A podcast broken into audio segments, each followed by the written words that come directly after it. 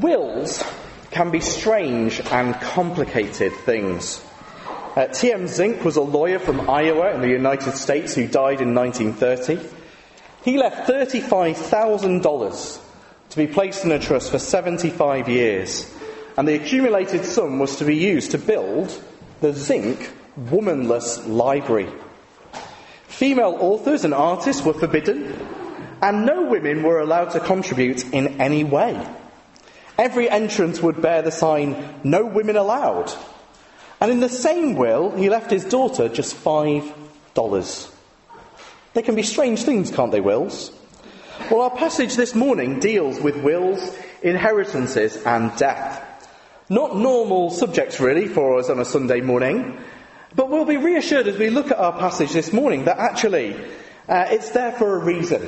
And it's there to point us to our own heavenly inheritance. Something so much better than this world can offer.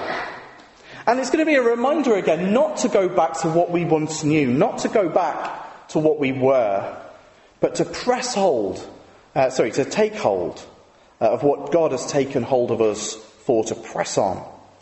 So the first thing we see in our passage this morning that is our inheritance is secure because of his death. I'll read to us again verses 15 to 22.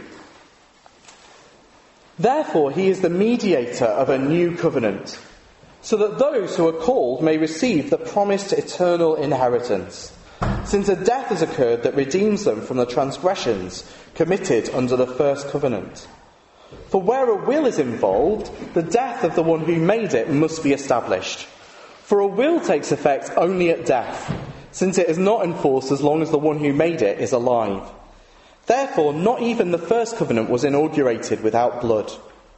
For when every commandment of the law had been declared by Moses to all the people, he took the blood of calves and goats with water and scarlet wool and hyssop, and sprinkled both the book itself and all the people saying, This is the blood of the covenant that God uh, commanded for you. And in the same way, with the blood, he sprinkled both the tent and all the vessels used in worship. Indeed, under the first law, almost everything is purified with blood, and without the shedding of blood, there is no forgiveness. Now, do you notice there in verse 1 we get this rather strange phrase? Therefore, he, that's Christ, is the mediator of a new covenant, that those who are called may receive the promised eternal inheritance. That's a bit strange that, like I said, we don't often talk about inheritances, do we? And what does it really mean when it says that Christ has brought us an inheritance? I mean, normally we're thinking of money, aren't we? We're thinking of estate. Well, if you flip over to Hebrews 11, uh, verses 8 to 10, we get a bit of a clue.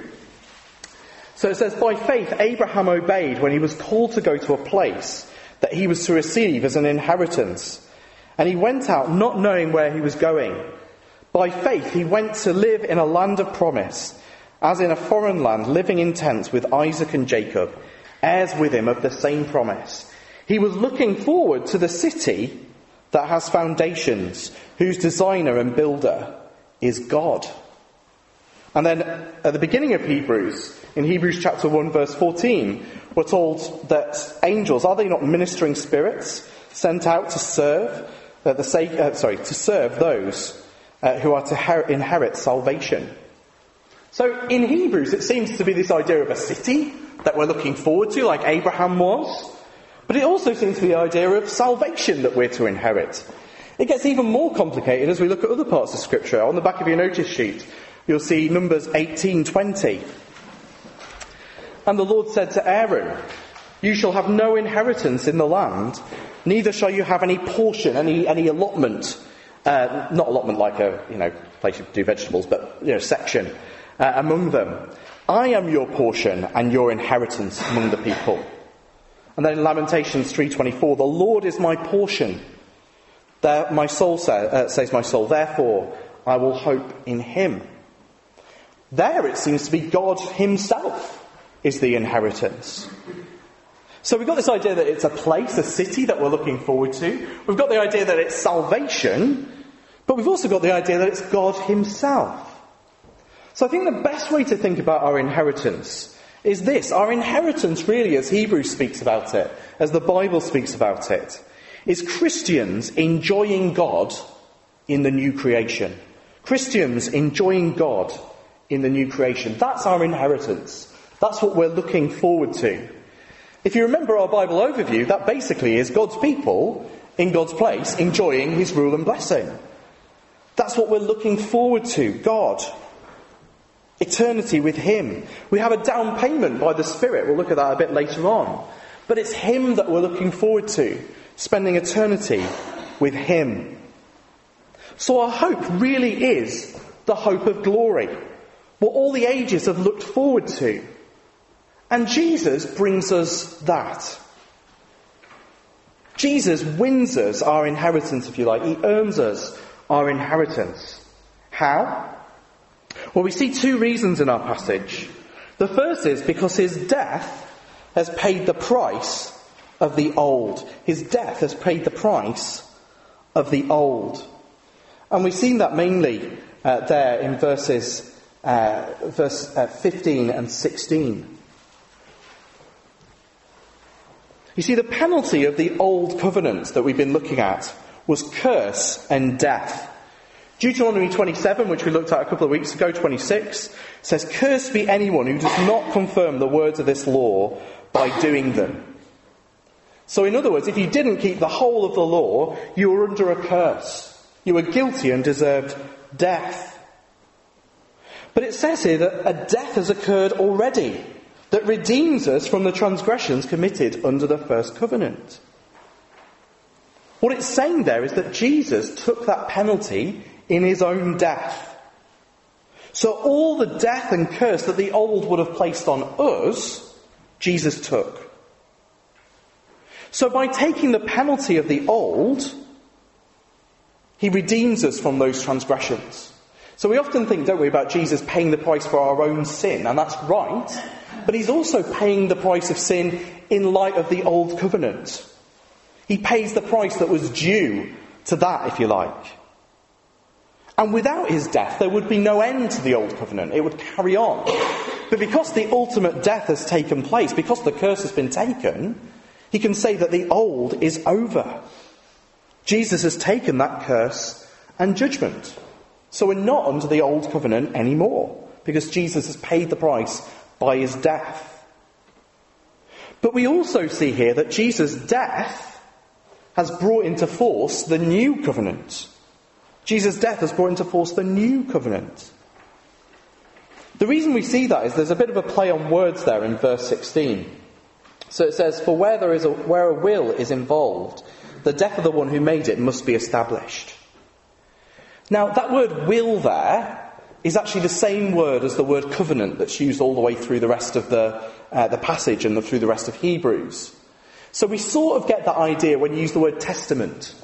So, you know, we've got the Old Testament and the New Testament. That's the Old Covenant and the New Covenant. And you also have a last will and testament. It's sort of the same idea, it's the same word. And what it's saying here is that Jesus' covenant with us, the new covenant, is like a will. And a will needs a death to happen to put it into force, doesn't it? In exceptional circumstances, it could happen that you didn't have the death. So if you think about the prodigal son, uh, he goes to his dad, doesn't he, and says, I want my inheritance now. But really, sort of saying there, well, I, I want us to act as though you're dead, dad. Can you, can you imagine how uh, offensive that must have been? But in normal circumstances, for a will to come into action, it needs a death to take place. Well, Jesus' death brought the new covenant into force. His blood was the death that occurred for the will to happen, for the inheritance to be unlocked, if you like. His blood enabled the forgiveness that was promised in the new covenant. If you remember in the passages before, we saw that one of the big marks of the new covenant was the forgiveness of sin. Well, that can't happen without Jesus' death.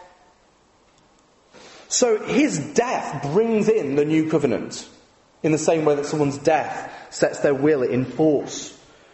He says it himself in Luke 22, verse 20, again on the back of your notice sheets, when talking about the Lord's Supper.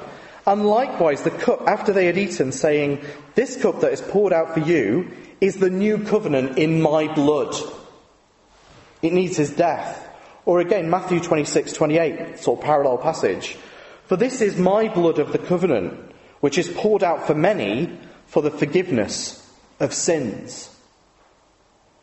So what he's saying there is that without his blood, without his death, there is no new covenant. It's not like God can just suddenly change deals. Actually, it needs Jesus' death to end the old and to bring in the new. Now, that might seem a rather strange idea, this idea of the new covenant being like a will. But he's arguing with people who are aware of the old covenant and how the old covenant happened. And his argument goes on to basically say that the first covenant was also brought in through blood. Uh, so do you see there in uh, verse 18? Therefore, not even the first covenant was inaugurated without blood. And he goes and spells out all the ways that blood was used in the first covenant. So, what he's saying here is this idea of blood being needed for a covenant is not a new idea. God hasn't sort of changed how he's doing things. And verse 18 to 21 explain how even the first covenant was sealed with blood. Do you notice that the words are very similar, aren't they? So, uh, if you look in verse 20, this is the blood of the covenant that God has commanded for you. That was the first covenant, wasn't it, as Moses sprinkled them with blood? But Jesus picks up on those words in the Last Supper with the new covenant. It's like he's deliberately mimicking that language, saying there's the old covenant and there's the new covenant, both brought in with blood. So this really is a new beginning, it's a new start.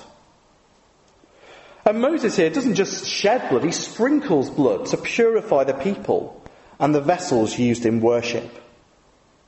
Now, could you imagine? That must have been a very strange idea uh, if you were under the Old Covenant. So, normally, with the idea of cleansing and, and cleaning and purifying, you normally go with something that makes things a bit cleaner, don't you? So, you know, if you've got your washing machine, you know, you put your Daz, do people still use Daz? Daz in your washing machine. So the last time I bought washing powder, isn't it?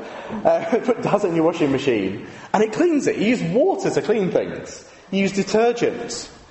But here they were cleansed with blood. That must have been a really weird idea for them. Because actually that seems to make you more dirty, doesn't it? Uh, cleaning someone with blood. You wouldn't dream of putting blood in your washing machine, would you? But it makes sense when we see it through New Testament eyes, doesn't it? Why God was doing it that way. Because we understand that actually this points forward to Jesus' blood that cleanses us on the inside, not to make us physically clean, but to make us spiritually clean on the inside. And his big point at the end then in verse 22 is that forgiveness always needs this blood, doesn't it? And always has. So indeed, under the law, almost everything is purified with blood, and without the shedding of blood, there is no forgiveness of sins. So he's saying that the principle was there in the first covenant that you need blood for forgiveness. No blood, no forgiveness. But Jesus has shed his blood in the new covenant so that we can have forgiveness. And no greater price could be paid for it, could it? He's won us our inheritance of that forgiveness, of that right relationship with God in eternity, which we couldn't enjoy without our sins being forgiven. So our inheritance is secure. Because the price has been paid on the old, cancelling its curse. We can't end up back in the old covenant and accidentally mess it all up again as they did.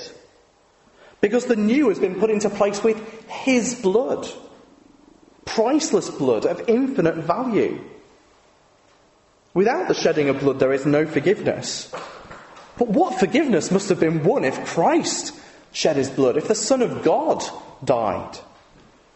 So he's saying there that he has brought us our inheritance and it is secure. He's crossed all the I's, no, crossed all the T's and dotted all the I's. The old is gone and the new is in. And that's secure. So our inheritance is secure because of his death. And then, secondly, we see that our salvation is secure because of his one sacrifice. This is from verses 23 uh, to 28. I'll just read us verse 23 to start with. Thus it was necessary for the copies of the heavenly things to be purified with these rites, but the heavenly things themselves with better sacrifices than these. What it's saying here is that Christ has made heaven ready for his people. That's really what it's saying. Christ has made heaven ready for his people. As blood purified the tabernacle, uh, that was the copy of the true tabernacle, which is heaven itself. So blood purifies the true tabernacle, the blood of Christ. Now it's not here that heaven is unholy and sort of needs purifying that way. It's not that it's sort of dirty and needs cleansing. The problem is that we are unholy and we are going there. So the high priest, if you think about it with the old covenant, he had to go in and purify the furniture of the tabernacle. Why did he have to do that? So that he could then go in and go into the holy place. The sacrifices were done so that one man could go in. So all the purifying that took place around the Day of Atonement was so that an unholy person could go in. That's what all those sacrifices were about. So the purification was there to accommodate sinners, namely the high priest. But here we see that Christ has gone before us into the true tabernacle. And he's purified it, not because it was unclean, but because we are. So effectively what it's saying is that Christ has gone and made heaven ready. He's purified it, he's made it ready for us by his own blood. And we see how he's done it in verse 24. For Christ has not entered, uh, sorry, Christ has entered not into holy places made with hands, which are copies of the true things, but into heaven itself, now to appear in the presence of God on our behalf. The way that he does this, the way that he purifies heaven and makes it ready for us, is by appearing before God the Father. Now, you might have expected it to sort of say he sprinkled heaven uh, with his blood. Now, if you stop and think about that, the, the metaphysics of that are quite mind boggling, aren't they? So, thankfully, it doesn't say that. What it says is that the way that he purifies heaven, the way that he purifies the true tabernacle, is by being there before God for us. So he, if you like, opens up the way for us to stand before God the Father through himself. It's almost as though he stands there before God the Father as a visible reminder of his own sacrifice. So that God can see what Christ has done. So we get this weird thing. We talked, didn't we, about Christ being seated because his work is finished. But Hebrews also tells us that Christ is standing. These are sort of images to help us understand what he's doing. You get both at once. He stood before the Father on our behalf. God can see the wounds in his hands. God can see the price that he's paid. He stands, if you like, as a testimony to his own death on our behalf. It's a bit like uh, the way that uh, when sometimes husbands go away on business trips. You know, their wife might give them a, a picture to take with them, you know, to put in their hotel room. Why do they do that? Well, they want their husband to remember while they're away that they're married, don't they? They want to remember that they have a wife back at home. It's the same really with a wedding ring. That's one of the reasons why we wear wedding rings, to remember that we're not that you forget, would you? But um, to remember that we're married. It's a, a way of sort of seeing it before you. And in the same way, Christ stands before the Father, pleading his own blood on our behalf. Because God's anger is, is done away with by Christ's sacrifice. And he's never in danger of forgetting it because Christ is stood before him. Not that God would forget, don't get me wrong, but this is for our benefit. This is for us to understand what's happening.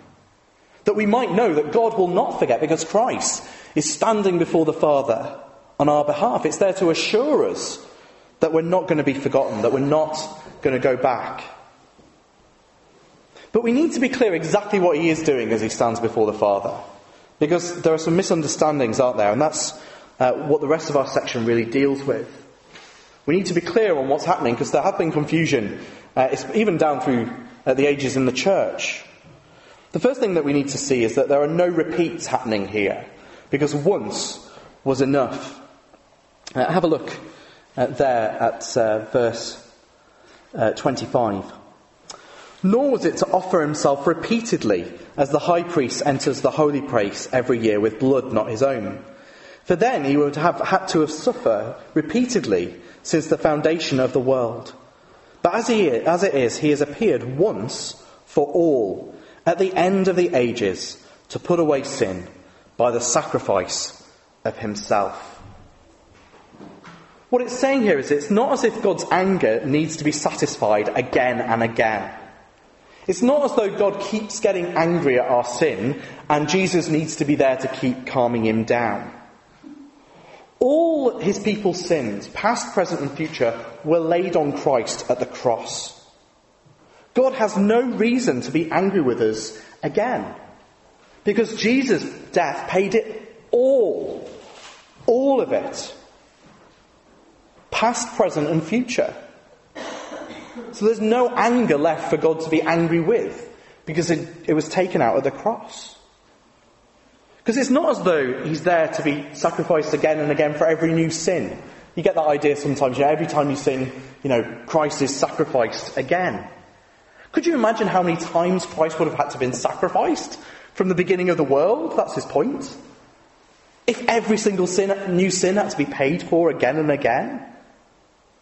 No, Christ's death was of such value that once was enough. God looked at history, gathered all his people's sins together, and he put them on Christ. Now, in these last days, on the cross.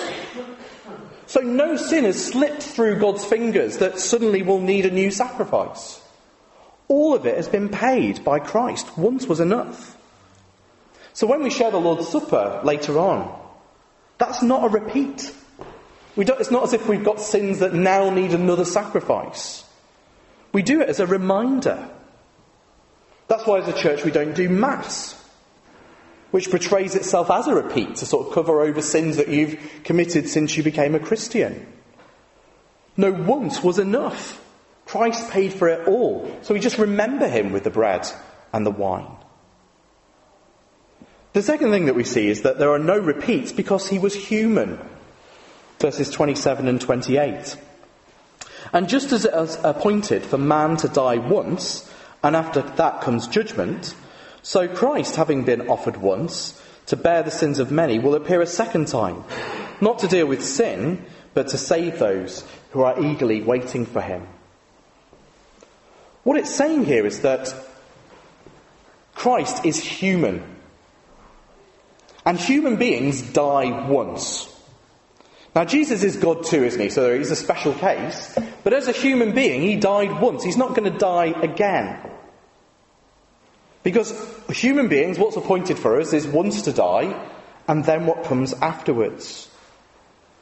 And I think the devil's worked really hard to undermine this, if you think about it. This idea that this is what happens with all human beings. He makes people, for example, ignore the fact that they'll die, for a start. If you think about this one verse, it, it's almost the opposite of what people believe, isn't it? The fact that talking about death is such a morbid subject for us sort of proves the point, doesn't it? The fact that we'll die is true for every single one of us, yet nobody likes to talk about it, do they? How many of us would rather talk about the weather or something else? And we fill our lives with things to distract ourselves from this truth. It's often said if you leave a person alone with nothing to do, no TV, no books, no nothing, their thoughts will soon turn to their mortality. And actually, we have all these things to distract us. We fill our lives with entertainment, meals, music, savings. Also, that we don't have to think about death. But this is true. It's appointed for man once to die. We all will die, and we need to think about what comes next. The second of three things the devil does to make us not believe this is he makes people disbelieve that there's no judgment. So once to die, then the judgment. The doctrine of hell is under attack, isn't it? Even so-called evangelicals too. Uh, a, a so-called evangelical called Rob Bell a few years ago denied that hell was the final destination of anybody. That in the end, love wins and everybody makes it to heaven. Even John Stott, a few years earlier, denied the eternity of hell. but he did believe that it was a real place and there was punishment for sin. And our general belief in the country, if people believe in heaven, they generally believe everybody is going there. Unless you sort of push them for a minute and of talk about Adolf Hitler or dictators and things. But the general belief is that there isn't really judgment afterwards. And it's understandable why it's under attack, isn't it? If the devil can make us disbelieve that judgment is coming, then we'll live along those lines, won't we? There's no one as arrogant and rotten as the man who believes he'll never get caught. Is there? We'll not see the urgency of Christ's claims on our life unless we see them in the light of judgment. We'll never understand what Christ has done for us by dying on the cross to take that judgment unless we understand the horror of it. But there's another tack that the devil takes to try and make us disbelieve that. He makes people believe that we don't die just once. There are plenty of religions in the world that teach reincarnation and rebirth. And if you think for a second, if that's not true, how cruel a lie it is. It tells people that they have a second chance when they don't. Mormonism teaches something similar too, that you sort of get a second chance when you die to accept Christ. But it's not true. And the devil's got people thinking that they're just doing a rehearsal of their life. Don't worry, by the way, they're just going to the Victorian Fair, so don't panic. We don't get another chance to get it right. But the world tries to tell us that we do. And here is something where we as materialists actually have some common ground. We need to make this one life count, don't we? That we live. We don't only get one roll of the dice.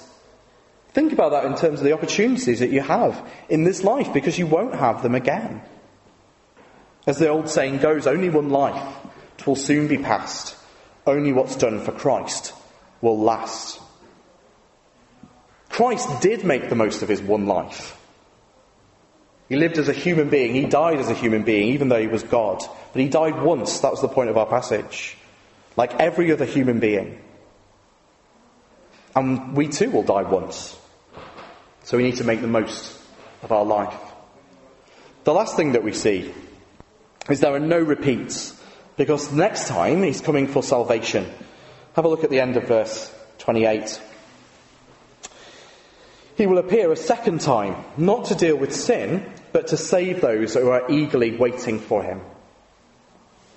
So Christ is coming again, but not to do a repeat performance. It's not like he's going to go up through it all again. I don't know if you started hearing those annoying Christmas songs uh, yet. Uh, I, I, went to Leeds a few weeks ago and uh, it, was, it, was, only October and they were playing Driving Home for Christmas.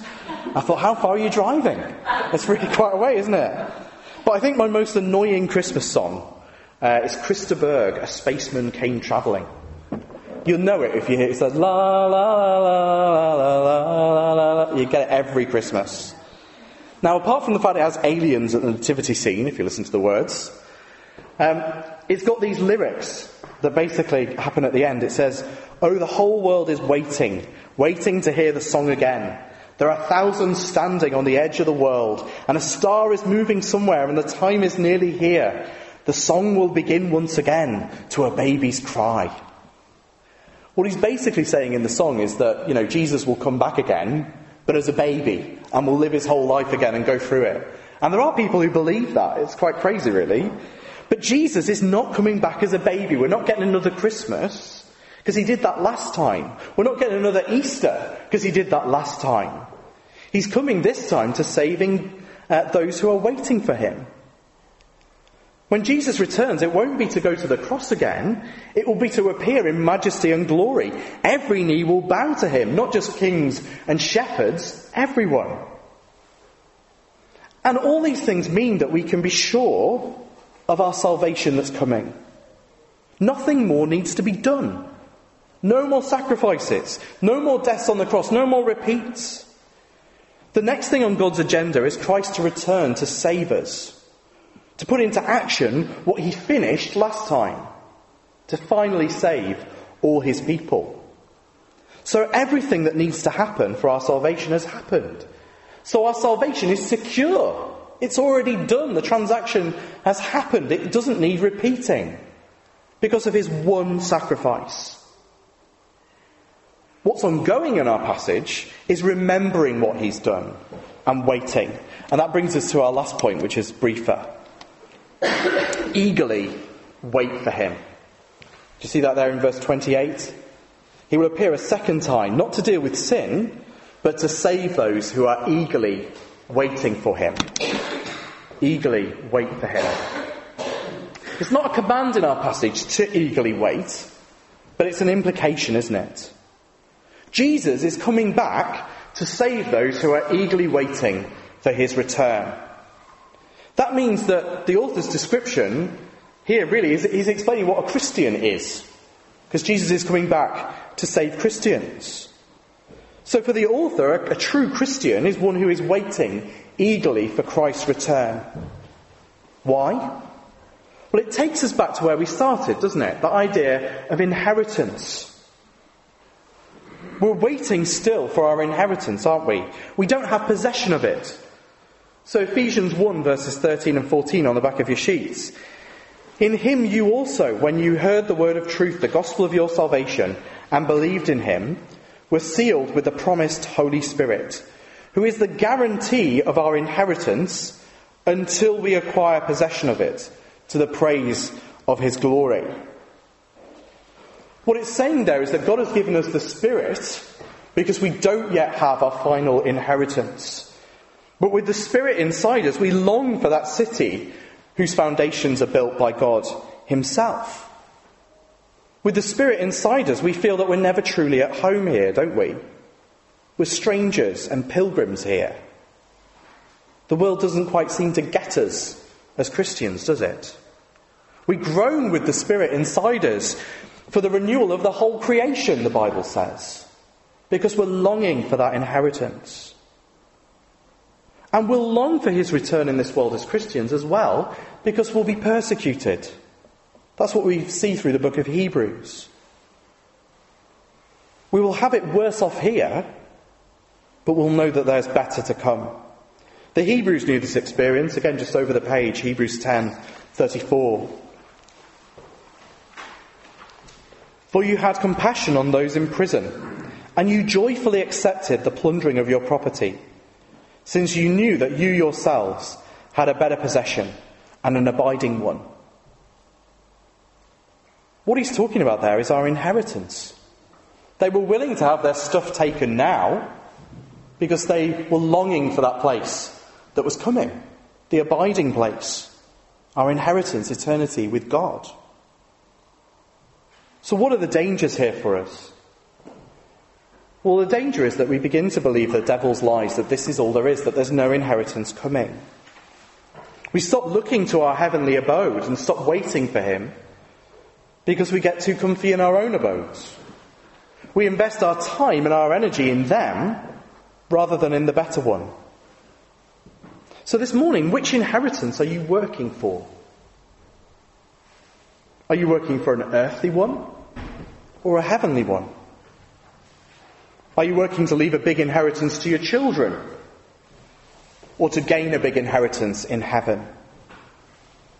You see, if we invest in this world too much, the danger is that we won't want Jesus to come back. We'll want him to stay away because actually we want all the things that we've worked for in this world.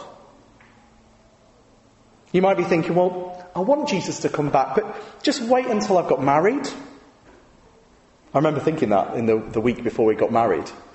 It's like, well, come back, but give it a week. Yeah? Just, we've done a lot of plans. We have those sort of thoughts, don't we? Just wait until after I've had my child. Just wait until I've got my business off the ground.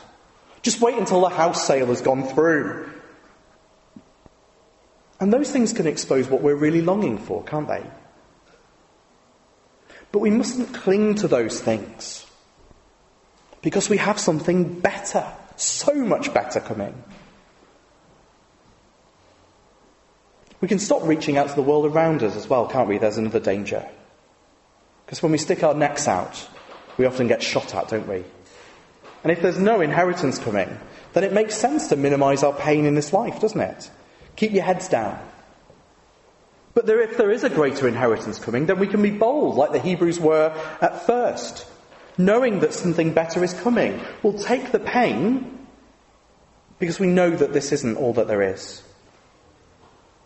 So eagerly waiting looks like this a loose grip on this world and a strong grip on heaven.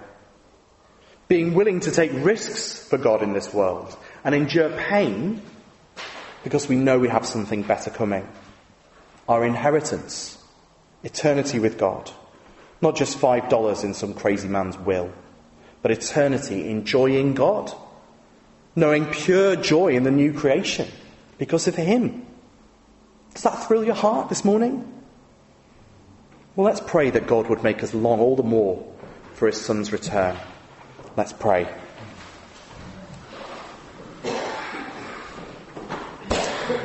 Father God, thank you for the good things that you've given us in this world. Father, thank you for families, for houses, for food, for drink, for jobs, for all the different things that we can enjoy. But Father, help us to hold on to them lightly and help us to hold on to you firmly. Father, we pray that, like the Hebrews, that we would be looking to that better and abiding possession, our inheritance. Father, help us to long for Christ's return, uh, to bring this world to an end, to enjoy eternity with you. Thank you that He has done all that is necessary. And keep us looking to Him, we pray, in Jesus' name. Amen.